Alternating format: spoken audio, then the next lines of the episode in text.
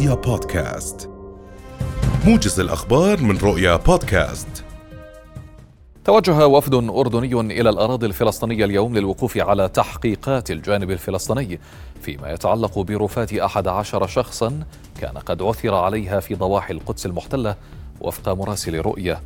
وكانت الشرطة الفلسطينية أعلنت الثلاثاء عثورها على رفات أحد عشر شخصا في ضواحي القدس.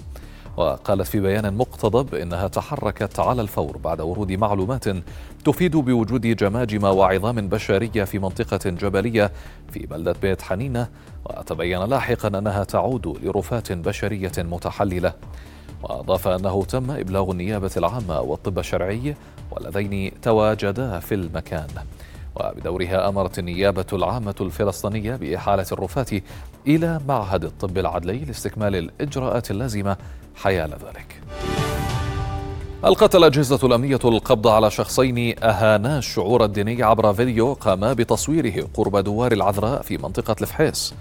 وقال الناطق الإعلامي باسم مديرية الأمن العام إن وحدة الجرائم الإلكترونية تتبعت فيديو نشر عبر أحد مواقع التواصل قام خلاله شخصان بأفعال وأقوال تحمل في طياتها إهانة للشعور الديني قرب دوار العذراء في منطقة الفحيص وأشار إلى أنه جرى تحديد هوية الشخصين اللذين قاما بتصوير الفيديو وألقي القبض عليهما وتم توقيفهما تمهيدا لإحالتهما للقضاء.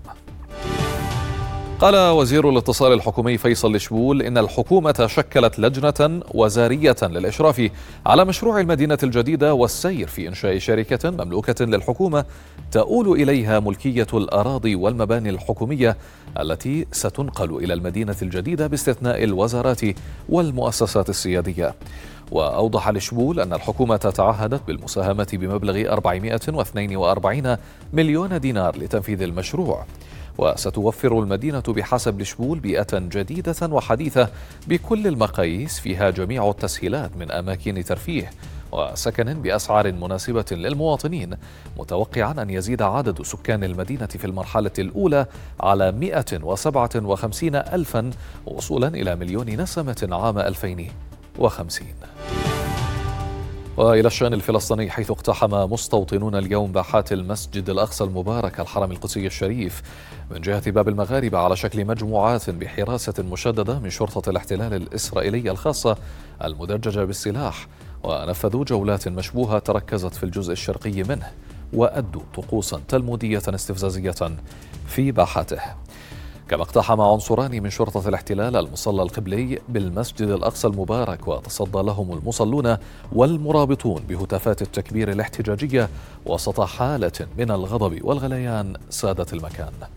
ويتعرض الأقصى يوميا عدا يومي الجمعة والسبت لاقتحامات المستوطنين على فترتين صباحية ومسائية في محاولة لتغيير الأمر الواقع بالأقصى وتقسيمه مكانيا وزمنيا. وفي ذات الشأن أصيب شاب فلسطيني فجر اليوم برصاص قوات الاحتلال الإسرائيلي خلال اقتحامها مخيم بلاطة شرق نابلس. وكانت اشتباكات مسلحة عنيفة اندلعت في أعقاب محاصرة قوات الاحتلال لأحد المنازل في مخيم بلاطة شرق نابلس ومحاولة اعتقال أحد المقاومين داخله مما أدى لإصابة العشرات بحالة اختناق جراء إطلاق جيش الاحتلال لقنابل الغاز السامة المسيلة للدموع صوب أهالي المخيم. كما شنت قوات الاحتلال الإسرائيلي فجر اليوم حملة مداهمات واقتحامات واسعة في مناطق مختلفة بالضفة الغربية المحتلة. تخللتها مواجهات في بعض المناطق ونفذت اعتقالات طالت 22 فلسطينيا.